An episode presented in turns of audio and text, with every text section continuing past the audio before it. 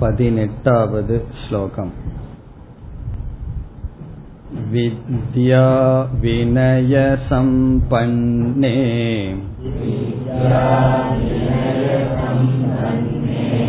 ब्राह्मणे गविहस्तिनी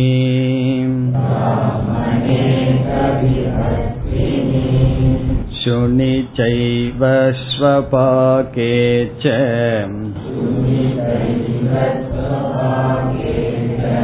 பண்டிதா சமதர்ஷிணக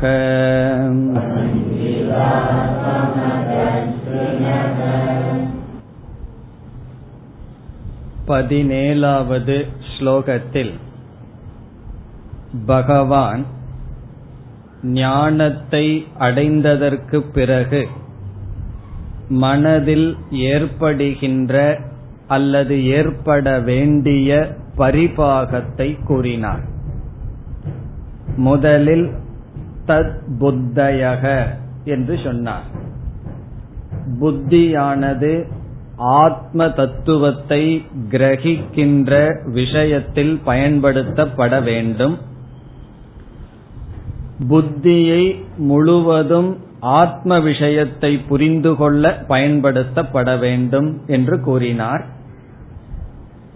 அதற்கடுத்ததாக ததாத்மானக என்ற சொல்லில் புத்தியை மட்டும் ஆத்ம விஷயத்தில் பயன்படுத்துவது போதாது அனாத்மாவிலிருந்து மனதை எடுக்க வேண்டும். என்றால் ஆத்ம விஷயத்தில் மனதையும் வைக்க வேண்டும் என்பது அடுத்த சாதனை. சந்நிஷ்டாகா என்றால் அந்த ஆத்மாவில் நிலை பெற்றவர்கள் ஞானத்தில் நிலை பெற்றவர்கள். தத் பராயணாகா என்ற சொல்லில் தன்னிடத்திலேயே சுகித்திருப்பவர்கள். அல்லது தத்பராயணாகா என்றால் ஆத்மாவை லட்சியமாக கொண்டால் அது முதலில் வருகின்றது. ஆத்மாவை லட்சியமாக கொண்டு அதில் புத்தி மனம் இதை பயன்படுத்தி நிஷ்டையை அடைந்தவர்கள். ஞானத்தினால் சர்வ பாபத்தை நீக்கியவர்கள். இறந்ததற்கு பிறகு மீண்டும் ஷரீரம் எடுப்பதில்லை என்று கூறினார். பிறகு சென்ற வகுப்பில் நாம் பதினெட்டாவது ஸ்லோகத்தை பார்க்க ஆரம்பித்தோம். இதில் ஆத்ம ஞான சொரூபத்தை பகவான் கூறுகின்றார். ஆத்ம ஞான சொரூபம் என்பது சமதர்ஷனம். ஞானியானவன் இந்த உலகத்தை எப்படி பார்ப்பான் என்ற இடத்தில் பகவான் சமமாக பார்ப்பான் என்று சமதர்ஷனத்தை பற்றிய விசாரத்தை சென்ற வகுப்பில் செய்தோம்.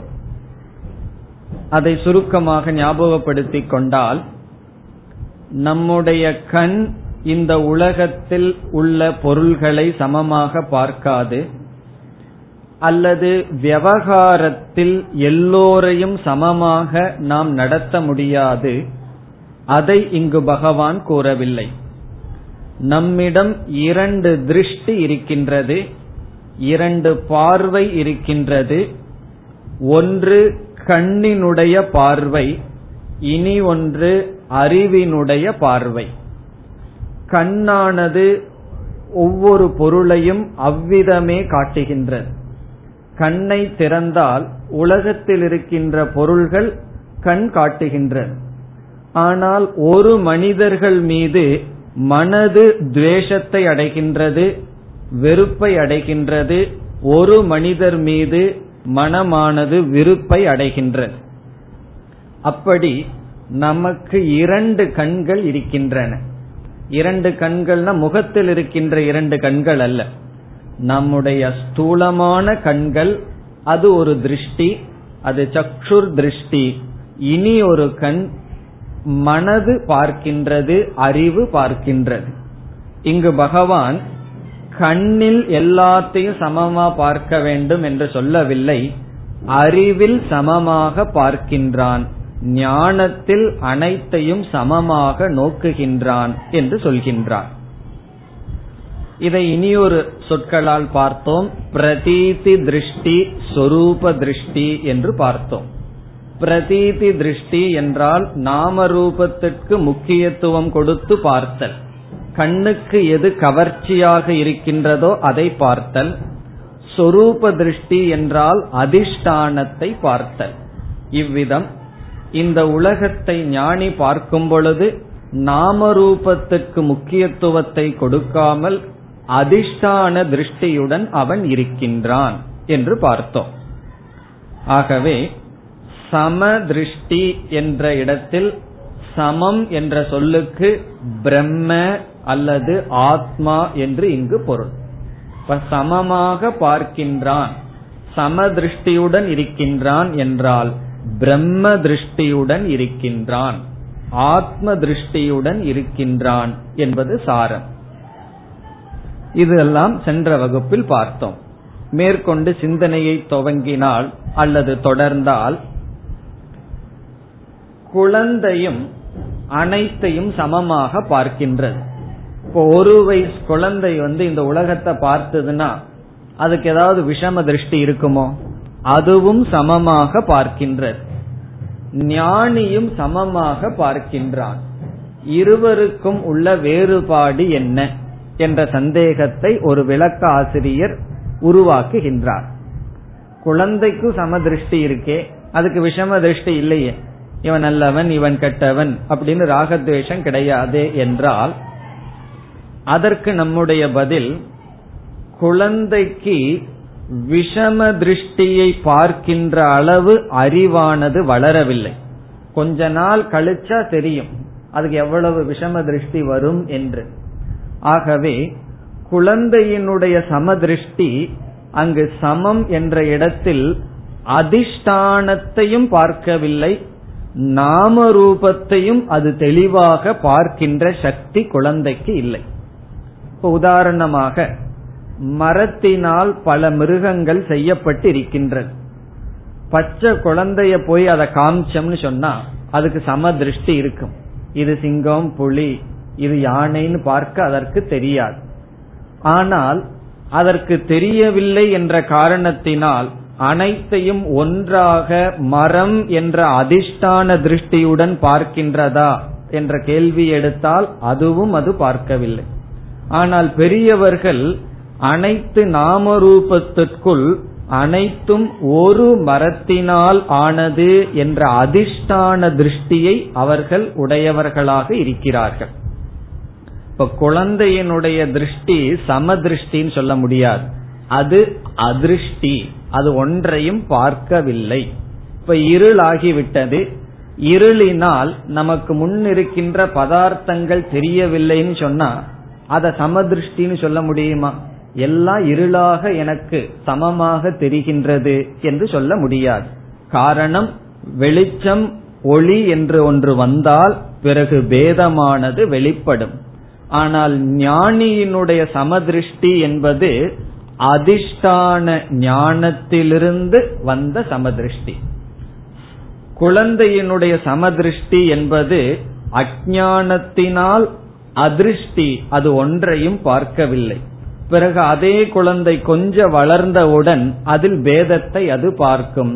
பிறகு இன்னும் கொஞ்சம் வளர்ந்தவுடன் அது எப்படி பார்க்கும்? அனைத்தும் மரத்தினால் செய்யப்பட்டது என்ற ஒரு திருஷ்டி அங்கு இருக்கும். ஆகவே ஞானியினுடைய சமதிருஷ்டி என்று சொல்லும் பொழுது அது அதிஷ்டான ஞானத்தினுடைய விளைவு. இந்த அகில பிரபஞ்சத்துக்கும் பிரம்ம அதிஷ்டானம்.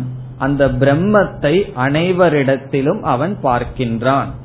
அந்த பிரம்மத்தின் மீது ஏற்றி வைக்கப்பட்டுள்ள நாம ரூபத்தில் இருக்கின்ற பேதத்தை மித்தியா என்று நீக்குகின்றான். இப்ப இந்த கருத்துடன் நாம் ஸ்லோகத்திற்குள் செல்லலாம். ஸ்லோகத்தில் பகவான் விதவிதமான விஷமமான பதார்த்தத்தை எடுத்துக்கொண்டு வேறுபட்ட குணங்களையுடைய பதார்த்தத்தை எடுத்துக்கொண்டு இவைகளுக்குள் ஏகமான பிரம்மத்தை ஞானி பார்க்கின்றான் என்று சொல்கின்றார்.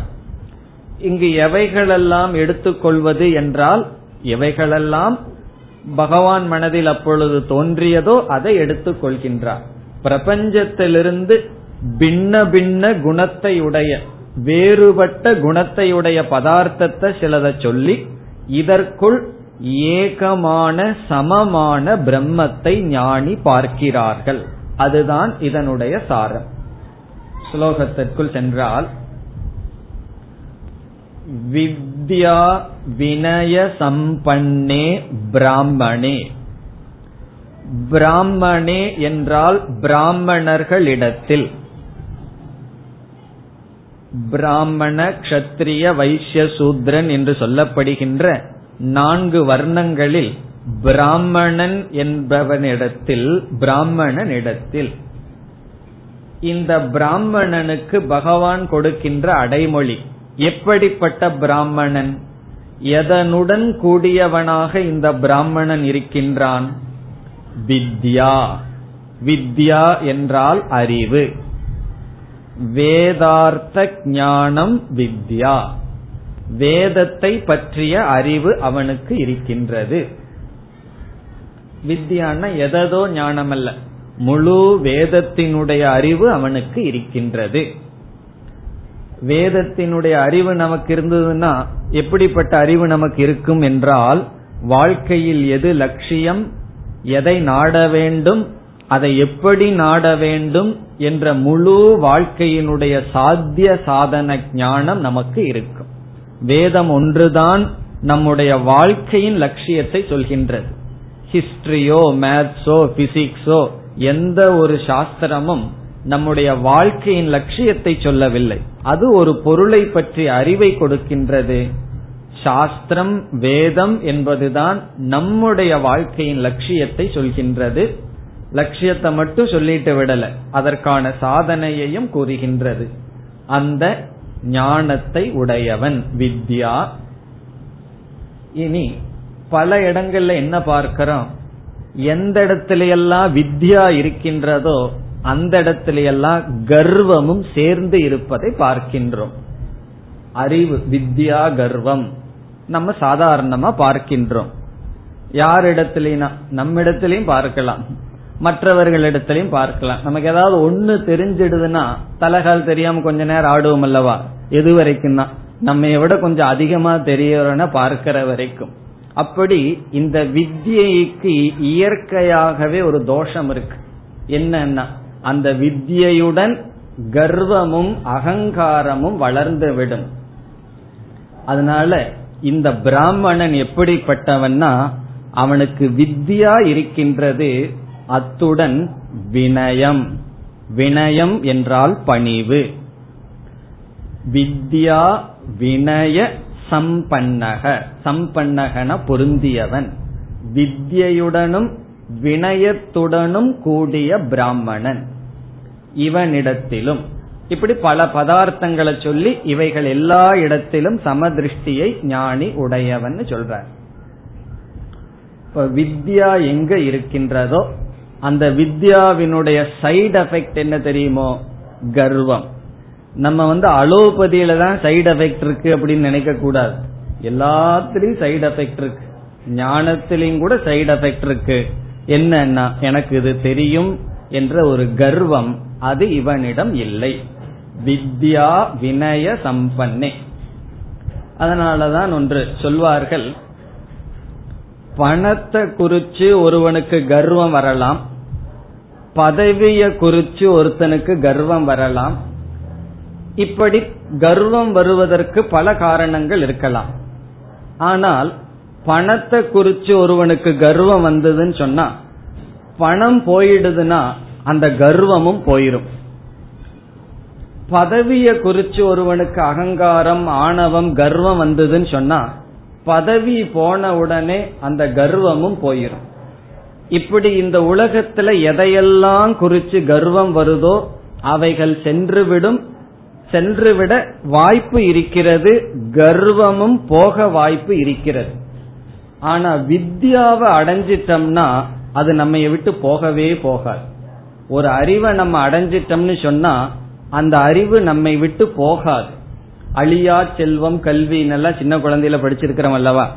அப்படின்னு என்னன்னா எப்படி பொருளை அறிவை அடைந்தால் நம்மை விட்டு போகாதோ அதே போல கல்வி செருக்கும் நம்மை விட்டு போகாது. காரணம் என்ன? அறிவு நம்மை விட்டு போகாது. அந்த அறிவினால் வந்த கர்வமும் போகாது. அவ்வளவு சுலபமாக. அப்ப என்ன பண்ணணும்னா ரொம்ப முயற்சியுடன் அந்த கர்வத்தை நீக்க வேண்டும். நீக்க முடியும். அப்படி நீக்கியவன் வித்யா வினய சம்பன்னே பிராமணே. ஒரு பிராமணன் வித்யுடனும் இருக்கின்றான் வினயத்துடனும் இருக்கின்றான் அப்படிப்பட்ட பிராமணனிடத்திலும். பிறகு பகவானுடைய மனசுல அப்ப என்னென்னலாம் தோணுதோ அதெல்லாம் சொல்றார். அடுத்த சொல் கவி. கவி என்றால் பசுவின் இடத்திலும். மாடு பசுவின் இடத்திலும். உடனே கண்ணை திறந்து பார்த்திருப்பார். முன்னாடி பூரா யானையா நின்று இருக்கு அடுத்த சொல் சொல்றார் ஹஸ்தினி யானையின் இடத்திலும். சிலதெல்லாம் சொல்லி இவைகளிடத்தில் சமதிருஷ்டி உடையவன் சொல்றார். இதுல எதை சொன்னால் என்ன? பிராமணன் இடத்திலும் பசுவின் இடத்திலும் ஹஸ்தினி என்றால் யானையின் இடத்திலும். இரண்டாவது வரி. சுனி என்றால் நாயின் இடத்திலும். சுனி செய்வ.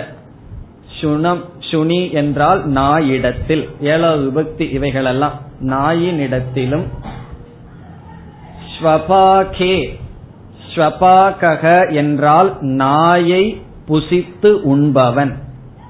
புலையன் நாயை தின்பவன். அவனிடத்திலும்.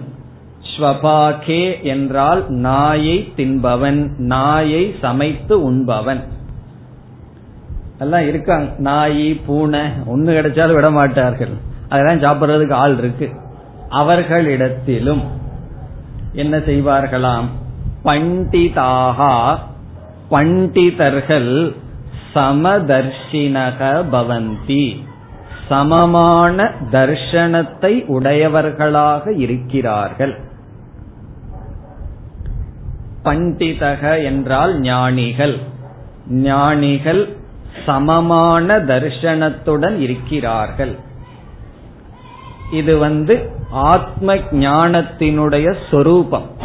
அவர்கள் அடைந்த ஞானம் எப்படிப்பட்டதுன்னு சொன்னா இந்த உலகத்தில் இவ்வளவு விஷமமாக தெரிகின்ற உலகத்தில் அவர்கள் சமமான திருஷ்டியை உடையவர்கள்.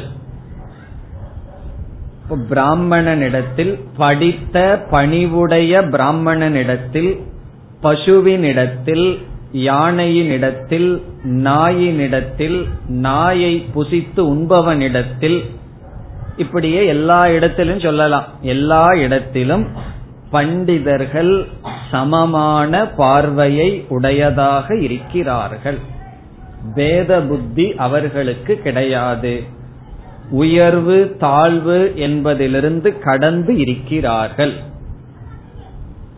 இப்ப இதை நம்ம எப்படி புரிந்து கொள்ள வேண்டும்? இந்த சமதர்ஷனம் சமதிருஷ்டி கவனமா புரிந்து கொள்ள வேண்டிய கருத்து.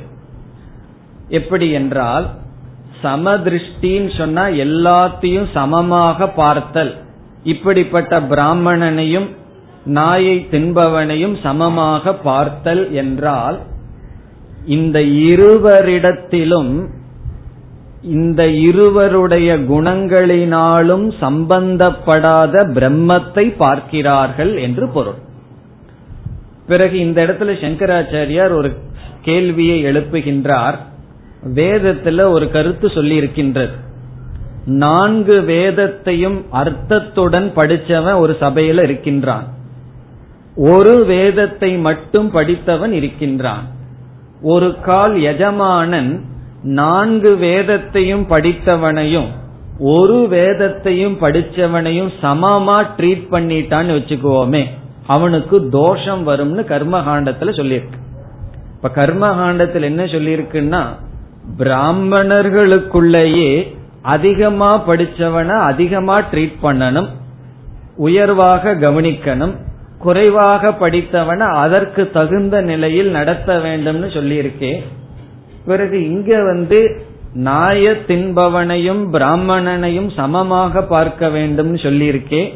இது எப்படி சரி என்று கேட்கின்றார்.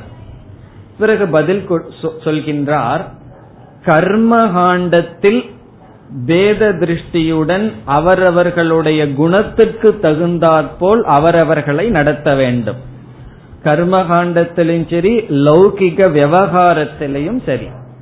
ஆனால் ஞான காண்டத்துக்கு வந்த பிறகு அறிவின் வழியாக பார்க்கும் பொழுது பிராமணனிடத்தில் இருக்கின்ற சத்துவ குணமும் நாயை தின்பவனிடத்தில் இருக்கின்ற தமோ குணமும் மாயையினுடைய சொரூபம்.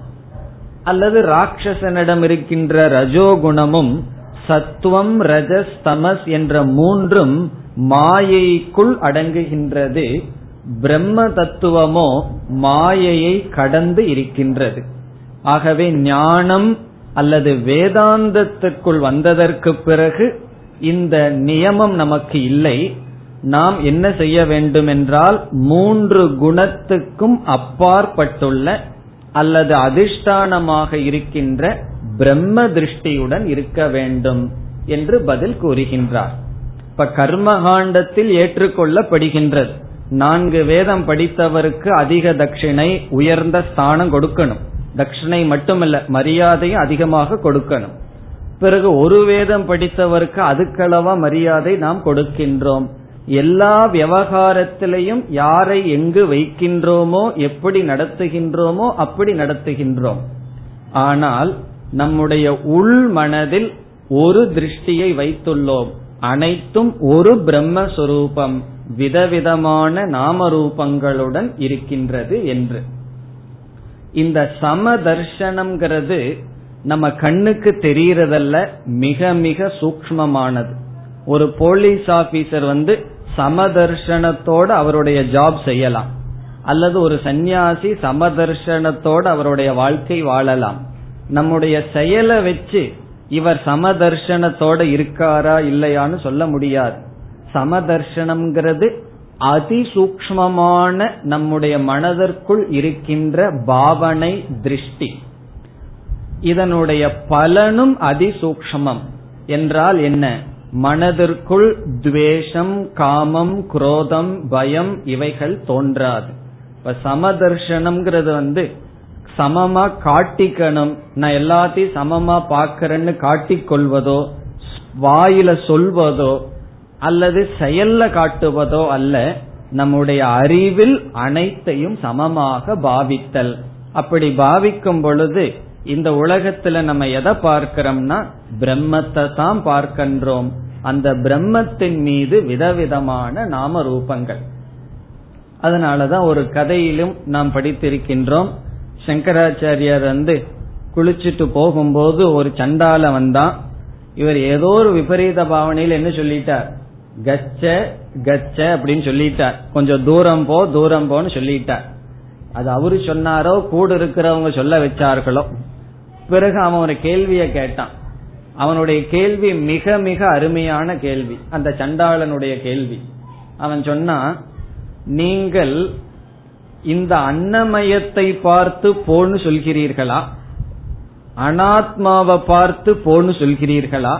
அல்லது ஆத்மாவை பார்த்து போன்னு சொல்கிறீர்களா? அவன் சொல்றான் ஆத்மாவை பார்த்து போன்னு சொல்ல முடியாது. அது எல்லா இடத்துலயும் இருக்கு. உங்களுடைய ஆத்மா தான் என்னுடைய ஆத்மாவா இருக்கு. அது எல்லா இடத்திலும் இருக்கிறதுனால ஒரு ஆத்மா ஒரு இடத்துல இருந்து இனி ஒரு இடத்துக்கு போகாது. சரி இந்த உடலை பார்த்து போக சொன்னா அது ஜடம். அது கிட்ட பேச முடியாது. இப்ப வந்து ஒருவர் சீரியஸா டேபிள் கிட்ட பேசிட்டு இருந்தா என்ன ஆகும்னா அவர் என்னமோ ஆயிருக்கு அப்படின்னு அர்த்தம். அப்ப சாதாரணமா இருந்தா ஜடமான பொருளை பார்த்து பேச மாட்டாரே.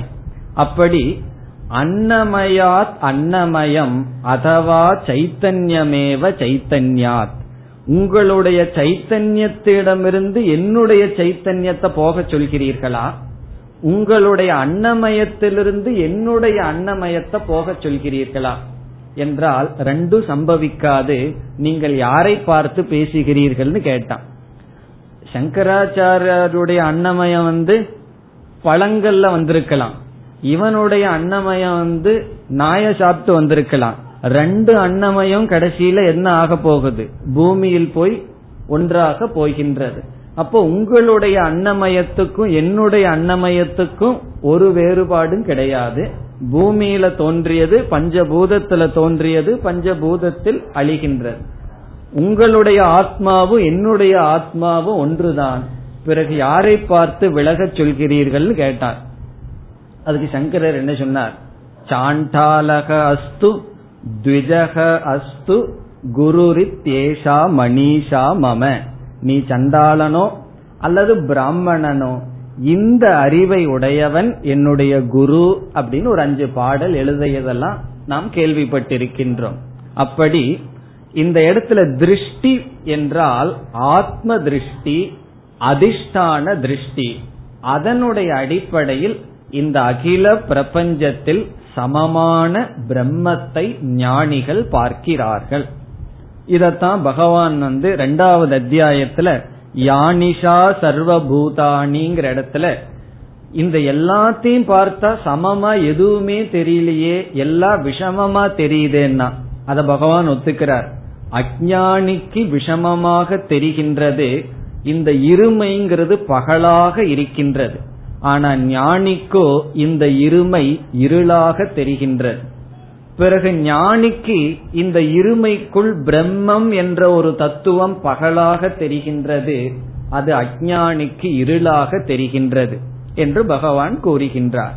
இவ்விதம் இந்த ஸ்லோகத்துல பகவான் என்ன சொல்கிறார் என்றால் விதவிதமான நாமரூபங்களுடைய இந்த பிரபஞ்சத்தில் நாமரூபங்களுக்கு அதிஷ்டானமாக இருக்கின்ற பிரம்ம தர்சனம் ஞானிக்கு இருக்கின்றது அது ஞான பலன் என்று சொல்கின்றார் இனி நாம் அடுத்த ஸ்லோகத்திற்கு செல்லலாம் பத்தொன்பதாவது ஸ்லோகம் इहैव तैर्जितः सर्गः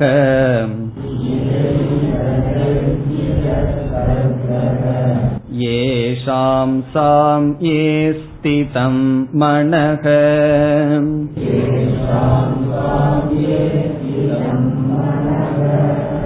निर्दोषं हि समं ब्रह्म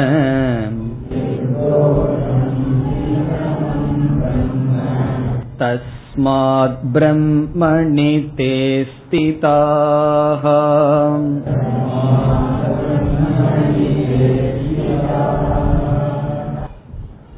இங்கு பகவான் ஜீவன் முக்தி விவேக முக்தி என்ற கருத்தை பேசுகின்றார் ஞான பலமான முக்தியை பற்றி பேசுகின்றார் அல்லது சமதர்ஷனத்தை உடையவன் என்ன பலனை அடைகின்றான் என்று பேசுகின்றார். சமதர்ஷனத்துடன் இருக்கின்றார்கள் சொன்னார். அந்த சமதர்ஷனத்தினுடைய பலன் என்ன? விஷமமாவே பார்த்துட்டு இருக்கலாமே ஏன் சமமான பிரம்மத்தை பார்க்கணும்? ஒரே பிரம்மத்தை பார்த்தா மனதுக்கு ஒரு விதமான குதூகலமும் இல்லையே. வேறு வேறா பார்க்கலாமே அப்படின்னு தோன்றலாம் அல்லவா? ஒரே சாதத்தையும் மோரையும் சாப்பிட்டு இருந்தா என்ன ஆகும்னா விதவிதமா சாப்பிடுறோம் அல்லவா? அப்படி விதவிதமான நாம ரூபத்துல ஏன் திருஷ்டிய வச்சுக்க கூடாது? அதையெல்லாம் தியாகம் பண்ணிட்டு சமமான பிரம்மத்தில் இருக்கிறதுனால என்ன பலன்? அதை பகவான் சொல்றார்.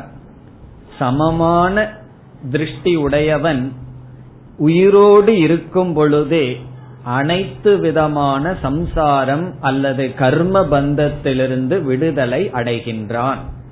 அவன் விவேக முக்தியை அடைகின்றான் என்று முதல் வரியில் சொல்கின்றார். இப்ப முதல் வரி முக்தியினுடைய லட்சணம். என்ன சொல்கின்றார்? ஸ்லோகத்திற்குள் சென்றால் இக ஏவ இகைவ இக என்றால் இங்கேயே. ஏவ இங்கேயே இப்பொழுதே. இங்கே இப்பொழுதே என்றால் என்ன? இந்த ஷரீரத்துடன் இந்த உலகத்தில் இருக்கும் பொழுதே. இகன அஸ்மின் தேகே அஸ்மின் ஜென்மணி. இந்த தேகத்துடன் இருக்கும் பொழுதே. இந்த ஷரீரத்துடன் இருக்கும் பொழுதே இந்த உடலோட இருக்கும் பொழுதே இகைவ தைஹி. தைஹி என்றால் அவர்களால். அவர்களால் என்றால் சமதர்ஷனத்தை உடையவர்களால். சமதர்ஷிபிகி. தைஹி என்றால் அவர்களால். இப்ப எவர்களை பற்றி பகவான் பேசினார்? சமதர்ஷனத்தை உடையவர்களை பற்றி பேசினார். ஆகவே சமதர்ஷனத்தை உடையவர்களால் இங்கேயே இப்பொழுதே ஜிதக சர்க்கக ஜிதக என்றால் வெல்லப்பட்டது. ஜிதக வசீகிருதக வெல்லப்பட்டது. என்ன? சர்க்கக சர்க்கக என்றால் ஜென்ம.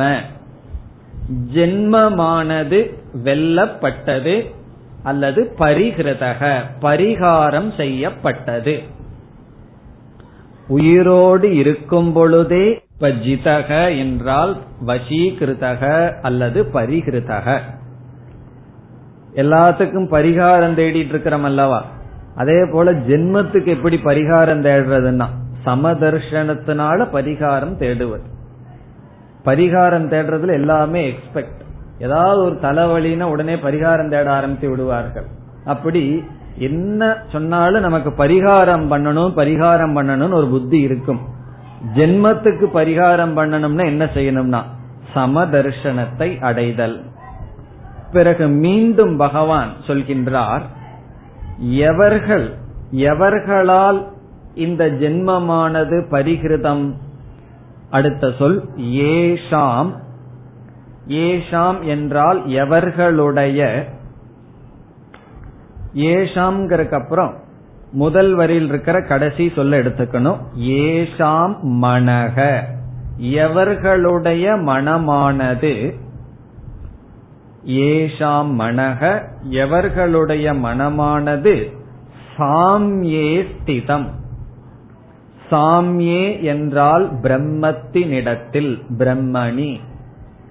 சமபாவே பிரம்மணி. சமமாக இருக்கின்ற பிரம்மத்திடம் ஸ்திதம். ஸ்திதம்னா நிச்சயமாக நிற்குமோ?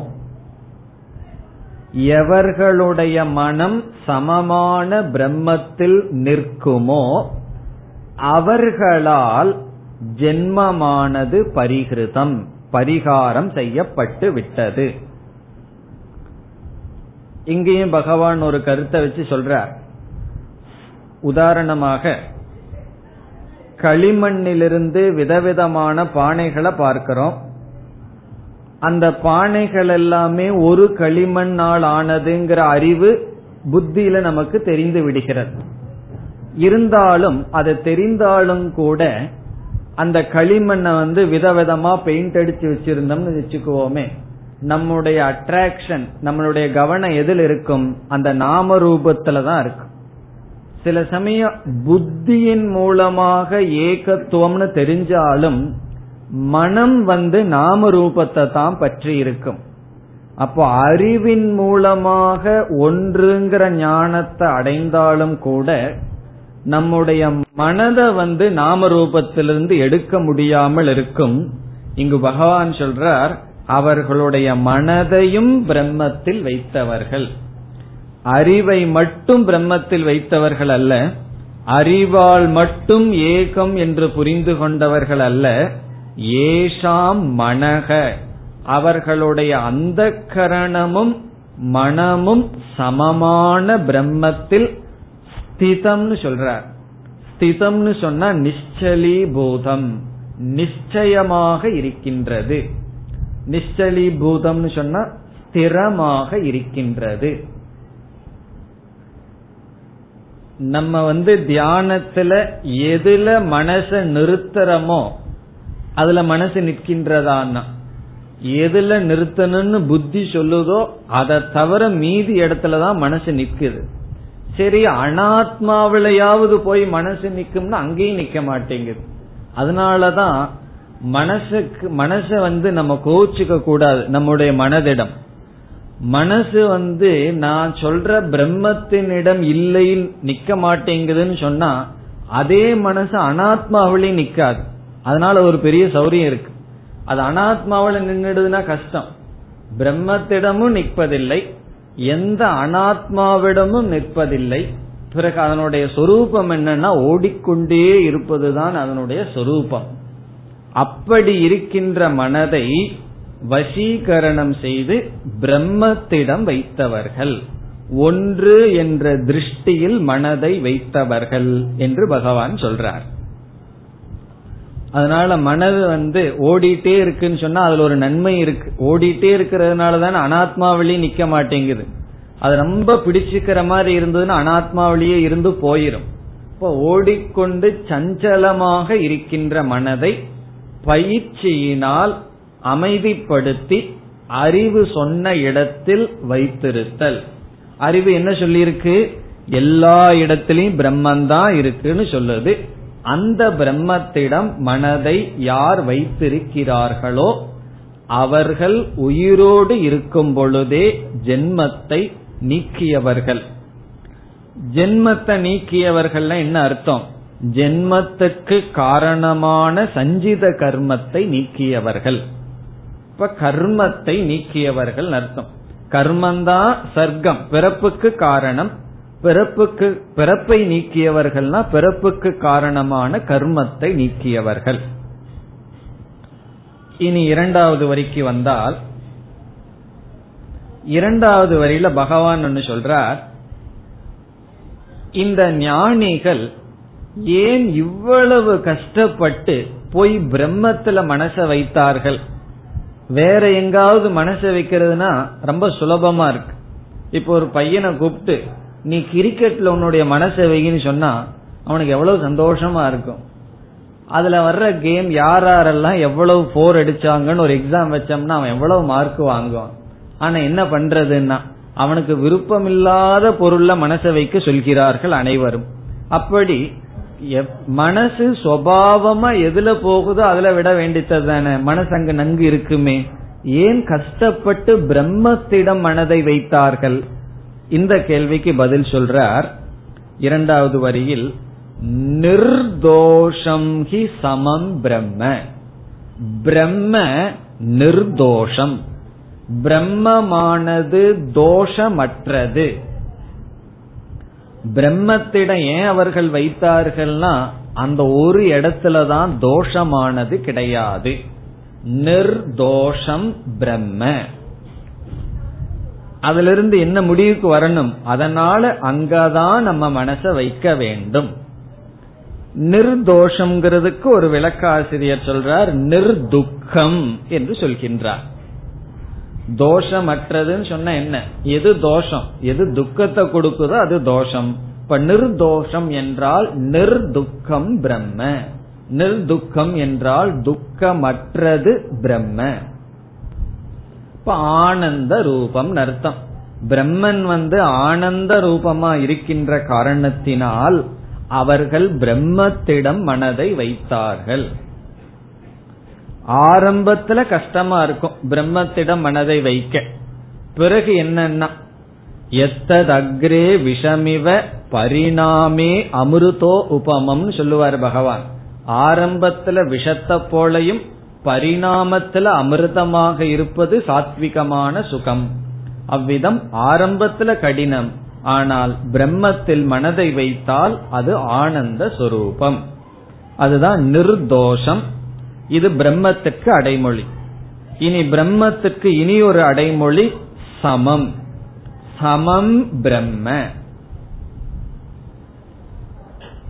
சென்ற ஸ்லோகத்துல சமதர்ஷனம்னு சொல்லும் போது அதுக்கு நம்ம என்ன பொருள் சொன்னோம்? பிரம்ம தர்ஷனம்னு சொன்னோம். பிறகு ஒருவர் கேள்வி கேட்கலாம் எந்த டிக்ஷனரியில சமம் என்றால் பிரம்மன் இருக்குன்னா? பகவான் இங்க பதில் சொல்றார் சமம் பிரம்ம. பிரம்மத்தினுடைய லட்சணமே சமமாக இருத்தல். அப்ப சமம் பிரம்மன் சொன்னதிலிருந்து சமதர்ஷனம் என்றால் பிரம்ம தர்ஷனம் சமமாக இருப்பது என்றால் பிரம்மன் என்றும் மாறாமல் இருப்பது அழியாமல் இருப்பது எப்பொழுதும் அப்படியே இருப்பது. ஆனா அனாத்மாவில் அப்படி இல்லை. ஒரு நண்பரிடம் நம்ம மனசை வைக்கிறோம் நல்லா பழகிறோம். அவர் அப்படியே இருப்பாரா? கொஞ்ச நாளைக்கு அப்புறம் மாறிக்கிறார். அவரே பகைவனா மாறுறார். இப்ப யார் பகைவனா மாறுவார்கள்? முன்ன பின்ன சம்பந்தமே இல்லாதவர்கள் பகைவரா மாறுவார்களான கிடையாது. நண்பர்கள் தான் பகைவர்களாக மாறுவார்கள். பிறகு உறவினர்கள் தான் விரோதியாக மாறுவார்கள். சம்பந்தமே நம்ம வைக்கலின்னு சொன்னா நமக்கு விரோதியும் கிடையாது பகைவனும் கிடையாது. அப்படி ஒருவர் மீது நட்பு வைக்கிறோம். பிறகு கொஞ்ச நாளைக்கு அப்புறம் பகைவன் ஆகிறார். கேட்ட என்ன சொல்லுவோம்னா அவர் அப்ப நல்லா இருந்தார் அதனால பழகுன. அவர் அதைத்தான் சொல்லுவார். அவன் அப்ப நல்லா இருந்தா அதனால பழகுன. இப்ப அவர் மாறிட்டார் அப்படின்னு சொல்லுவோம் இந்த மாற்றம் அனாத்மாவில இருந்து கொண்டே இருக்கும். ஆனா பிரம்மனிடம் அப்படி கிடையாது.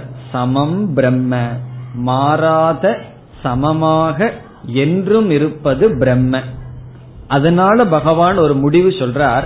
தஸ்மாத் ஆகவே பிரம்மணி தேஸ்திதாகா அவர்கள் பிரம்மனிடத்தில் இருக்கிறார்கள். அவர்கள் என்றால் சமதர்ஷனத்தை உடையவர்கள். பிரம்மணி பிரம்மனிடத்தில் ஸ்திதாகா இருக்கின்றார்கள் நிலை பெற்றவர்கள். இப்ப பிரம்மனுடைய சொரூபம் இப்படி இருக்கிறதுனால சுருக்கமா சொன்னா ஆனந்த சொரூபமா பிரம்ம இருக்கின்ற காரணத்தினால் அவர்கள் பிரம்மத்திடம் நிலை பெறுகிறார்கள். அவர்கள் ஏன் பிரம்மத்தை நோக்கி போறாங்கன்னு சொன்னா அது சமம் நிர்தோஷம். அதனுடைய பலன் என்னன்னா ஜிதக சர்க்கக என்று சமதர்ஷனத்தினுடைய ஹேது சமதர்ஷனத்தினுடைய பலம் இங்கு சொல்லப்பட்டது. இவர்கள் ஏன் சமமா இருக்காங்கன்னா பிரம்மன் சமமாக இருக்கிறது. பிரம்மன் நிர்தோஷமாக இருக்கின்றது அதனால் பிரம்மத்திடம் இருந்து அவர்களுடைய மனதையும் பிரம்மத்திடம் வைத்து நிலை பெற்றவர்களாக இருந்து மோக்ஷத்தை அடைகிறார்கள் இனி அடுத்த ஸ்லோகம் ந பிரகிருஷ்யேத் பிரியம் பிராப்ய नोद्विजेत् प्राप्य चाप्रियम्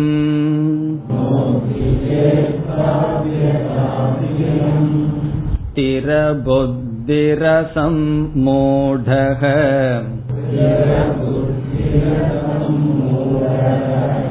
ब्रह्मविद् ब्रह्मणि स्थितः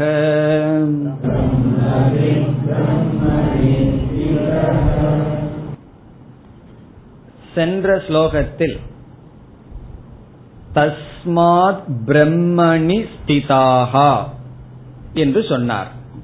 பிரம்மத்திடத்தில் நிலை பெற்று இருக்கிறார்கள் என்று சொன்னார் பகவான். இப்பொழுது யாரை பிரம்மனிஷ்டன் என்று அழைக்க முடியும்? அல்லது ஒருவனை எப்பொழுது பிரம்மனிஷ்டன் என்று அழைக்க முடியும் என்ற கேள்வி வரும்பொழுது இங்கு பதில் சொல்கின்றார். யாரை அல்லது எப்பொழுது ஒருவனை பிரம்மத்தில் நிலை பெற்றவன் என்று அழைக்க முடியும்? கேள்வி என்ன? யாரை அல்லது எப்பொழுது ஒருவனை பிரம்மத்தில் நிலை பெற்றவன் பிரம்மனிஷ்டன் என்று அழைக்க முடியும். என்றால் இங்கு ஒரு லட்சணம் பகவான் சொல்றார். இந்த இலக்கணம் யாரிடம் பொருந்து இருக்கின்றதோ அவர்களை பிரம்மனிஷ்டன் பிரம்மத்தில் நிலை பெற்றவன் என்று அழைக்கலாம். இதே போல கருத்து எங்க வந்திருக்கு? எப்பொழுது ஒருவனை ஸ்தித பிரஜன்னு சொல்லலான்னு அர்ஜுனன் கேட்டான். அதே கருத்துதான் யார் பிரம்மத்தில் நிலை பெற்றவர்கள் என்றால் இங்க ஒரு லட்சணம் சொல்ல போற. பாத்துக்கணும் இந்த லட்சணம் நமக்கு இருக்கா? இந்த லட்சணத்திலிருந்து நம்ம விலட்சணமா இருக்கிறோமா அப்படின்னு பார்த்து இந்த லட்சணம் என்னைக்கு இருக்கோ அப்பொழுது நம்ம என்ன சொல்லலாம்? பிரம்மத்தில் நாம் நிலை பெற்றவர்கள். பல விதத்துல இதுக்கு பதில் சொல்லலாம். சுருக்கமா இதை புரிந்து கொள்ள வேண்டும் என்றால் எப்பொழுது ஒருவனுடைய மனநிலையானது எந்த வெளி சூழ்நிலையினாலும் பாதிக்கப்படவில்லையோ மாற்றத்தை அடையவில்லையோ அப்பொழுது அவன் பிரம்மனிஷ்டன். அதுதான் இந்த ஸ்லோகத்தினுடைய சுருக்கம். எப்பொழுது ஒருவனுடைய மனநிலை எந்த வெளி சூழ்நிலையினாலும் பாதிக்கப்படவில்லையோ. வெளி சூழ்நிலை அவனுடைய மனதை நிர்ணயிக்கவில்லையோ. அப்பொழுது அவன் ஞான நிஷ்டையை அடைகின்றான். கவனமாக இந்த கருத்தை நாம் புரிந்து கொள்ள வேண்டும். அதாவது வெளி சூழ்நிலை சப்தமா இருந்தா நம்ம மனசும் அதை விட சப்தம் போடுது. வெளி சூழ்நிலை கொஞ்சம் அமைதியா இருந்தா நம்ம மனசு கொஞ்சம் அமைதியா இருக்கும். சில சமயம் வெளி சூழ்நிலை அமைதியா இருந்தா உள்ள ரொம்ப சத்தம் போடும். அது வேற பிரச்சனை. சில சமயங்கள் அதுவும் நடக்கலாம். வெளி சூழ்நிலைய வச்சே நம்முடைய மனது இருக்கின்றது. அப்படி இல்லாமல் வெளி சூழ்நிலைக்கும் என்னுடைய மனதினுடைய நிலைக்கும் சம்பந்தம் என்று அற்று போகின்றதோ அன்று நாம் பிரம்மத்திடத்தில் இருக்கின்றோம் நிலை பெற்று இருக்கின்றோம் இப்ப மிதிலை எரிஞ்சாலும் மிதிலை எரியலினாலும் எனக்கு ஒண்ணுதான்னு சொன்னார் அல்லவா அப்ப என்ன ஆகுதுன்னா வெளி சூழ்நிலைகள்ல வாழ்ந்து வருகின்றோம். வெளி மக்களோடு விவகாரம் செய்கின்றோம். பொருள்களை கையாளுகின்றோம். ஆனால் அது பிராரப்த வசத்துல கையாளுறோம்.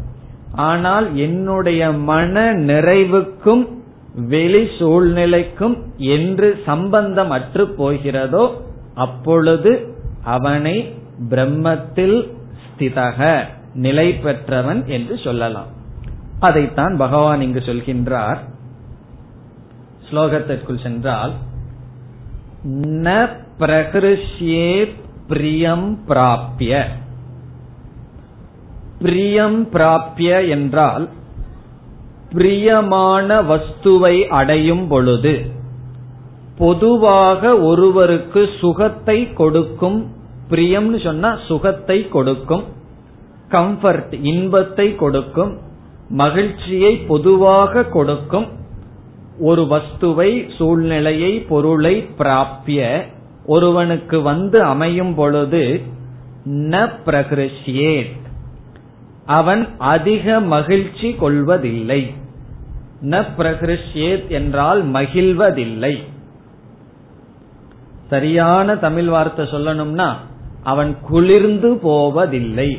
ந பிரகிருஷ்யேத்னா சில பேர் சில வார்த்தையை சொல்லிட்டு அப்படியே குளிர்ந்து போவார்கள் அல்லவா? நீ எல்லாம் ரொம்ப நல்லா இருக்க அப்படின்னு சொல்லிட்டு என்ன ஆகுறதுன்னா அப்படியே மனசு குளிர்ந்து போயிரும் அல்லவா? அப்படி அவர்கள் குளிர்ந்து போவதில்லை. ந பிரகிருஷ்யேத்.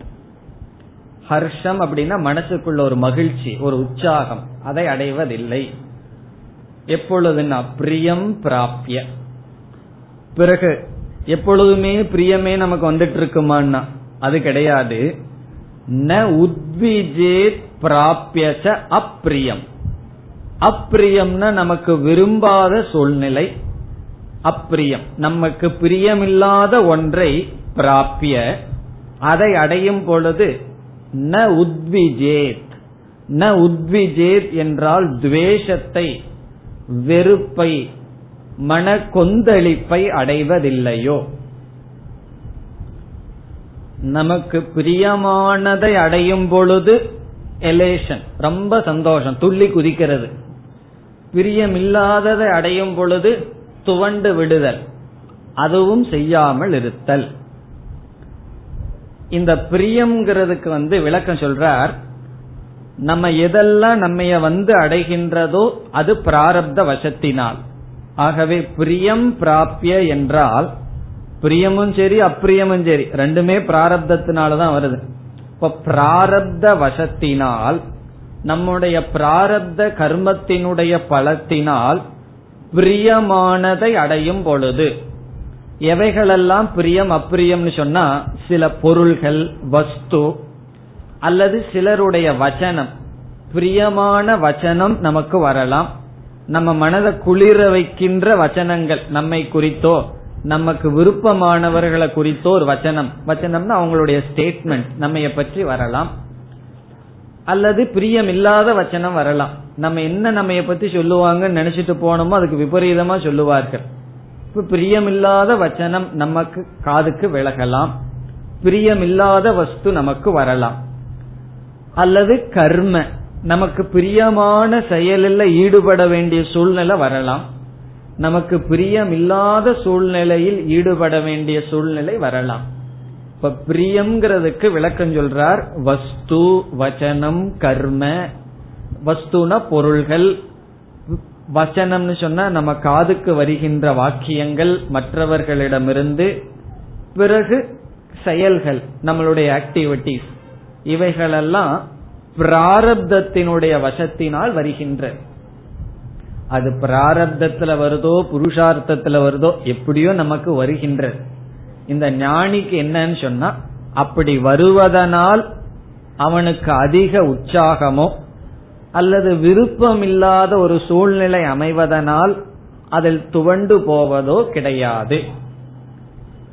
இது எப்ப நடக்கும்னு சொன்னா என்னுடைய மன நிறைவுக்கு நான் ஒரு நிபந்தனை எப்ப விதிக்கலையோ அப்பொழுதுதான் நடக்கும். இப்ப மோக்ஷம்னு என்ன சொல்லலாம்? என்னுடைய மன நிறைவுக்கு எந்த விதமான கண்டிஷன் நிபந்தனையும் கிடையாது.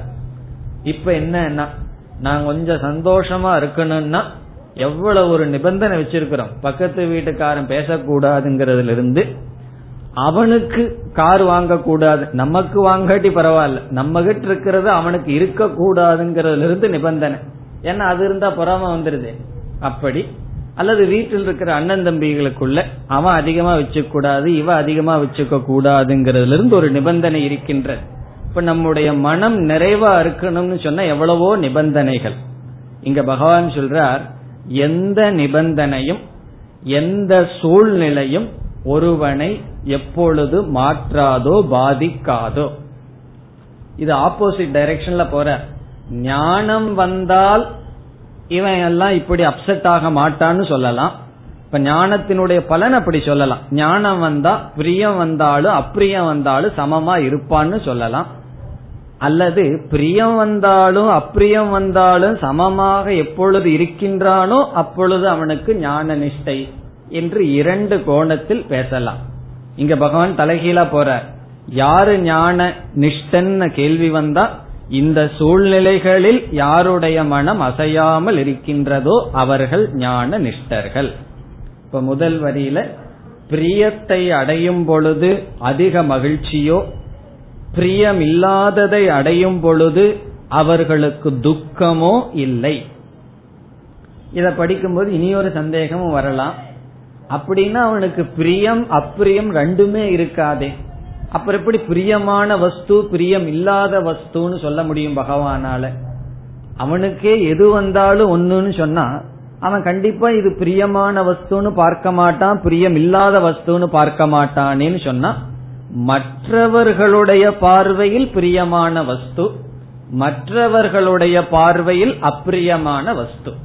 இப்போ ஒருவர் வந்து ஒருவரை புகழ்ந்து சொன்னா மற்றவர்களுடைய பார்வையில் பிரியம். இகழ்ந்து ஒரு வார்த்தையை சொன்னா மற்றவர்களுடைய பார்வையில் அப்பிரியம். ஞானி தன்னுடைய திருஷ்டியில புகழும் இகழும் ஒண்ணுதான். காரணம் என்னன்னா புகழ்றவனும் ஒரு விதமான அத்தியாசத்தோடு இருக்கின்றான். இகழ்பவனும் ஒரு விதமான அத்தியாசத்தோடு இருக்கின்றான். ரெண்டு பேர்த்துக்குமே மோகம் இருக்கின்றது. யார புகழ்றது யார இகழ்றது எல்லாம் பகவானா இருக்கும் பொழுது. ஆகவே ஞானிய பொறுத்த வரைக்கும் பிரியம் அப்பிரியம் இல்லை. சாமான்யமா விவகாரத்துல எது பிரியம் அப்பிரியம்னு வச்சிருக்கிறோமோ அல்லது உடலுக்கு கஷ்டம் நல்லதை எது கொடுக்குமோ அவைகள் வரும் பொழுது சமமாக இருப்பவன். பிறகு அவனையே பகவான் இரண்டாவது வரியில் விளக்குகின்றார் ஸ்திர புத்திகி ஸ்திர புத்திகின ஸ்திரமான புத்தியை உடையவன். அவன் அறிந்து கொண்ட விஷயத்தில் அவனுக்கு ஒரு சந்தேகமும் கிடையாது. சில பேர்த்துக்கு புத்தியே கொஞ்சம் அசைஞ்சிரும். கொஞ்ச நாள் வேதாந்தம் படிச்சிட்டு இருப்போம் பிறகு யாராவது வந்து இதனால என்ன பிரயோஜனம்னா அந்த புத்தியிலேயே கொஞ்சம் ஒரு ஷேக் வந்துடும் இப்ப வேற ஏதாவது சாதனை பண்ணணுமோ? இது ஒன்னும் சரிப்பட்டு வரலையோன்னு அந்த புத்தியிலேயே ஒரு ஆட்டங்கன்றுன்னு சொல்லுவோமே. அப்படி இல்லாமல் அவன் ஸ்திரமான புத்தியை உடையவன். அவன் எந்த பர்சூட் எடுத்துக்கொண்டானோ அதில் அவன் ஸ்திரமாக இருப்பவன். இங்கு குறிப்பா புத்தின்னு சொன்னா அவன் அடைந்துள்ள ஞானம் அதில் ஸ்திரமாக இருப்பவன். வேற யாரு வந்து எதை சொன்னாலும் இவனுடைய அறிவை அசைக்க முடியாது. அந்த அளவுக்கு திருடமாக இருப்பவன். பிறகு அசம்மூடக அசம்மூடக என்றால் அவனுடைய மனமானது மோகத்தினுள் இல்லை. மோகத்தை கடந்தவன். மூடத்தனம்ங்கிறது மனசுக்கு வரும். மனசுதான் ஏதாவது மூடத்தனமா பண்ணிட்டு இருக்கும் அசம்மூடக என்றால் விபரீத தர்ஷனத்திலிருந்து விடுபட்டவன். ஸ்திர புத்திகீன ஸ்டெடி இன்டலெக்ட் ஸ்டெடியான புத்தியை உடையவன். அசம்மூடக. இவன் யாருன்னு சொன்னா பிரம்மவிது. இப்படிப்பட்ட பிரம்மத்தை அறிந்தவன் இப்ப பிரம்மவிது பிரம்மவித்துன்னு சொன்னா பிரம்மத்தை அறிந்தவன். பிரம்மத்தை அறிந்தவன் மோகத்திலிருந்து விடுதலை அடைந்தவன். இங்கு மோகம்னு சொன்னா ஆத்ம அனாத்ம விவேகம். உண்மை பொய் சத்திய மித்யா விவேகம். சத்தியம் எது மித்யா எதுங்கிற அறிவில் தெளிந்திருப்பவன். அந்த அறிவில் நிலை பெற்ற பிரம்மவித்து இப்படிப்பட்ட பிரம்மவித்தை என்னன்னு சொல்லலாம். பிரம்மணி ஸ்திதக இது உச்சதே இத்தியுச்சதேன்னு நம்ம சேர்த்திக்கணும். என்று அழைக்கப்படுகின்றது. பிரம்மணி ஸ்திதக.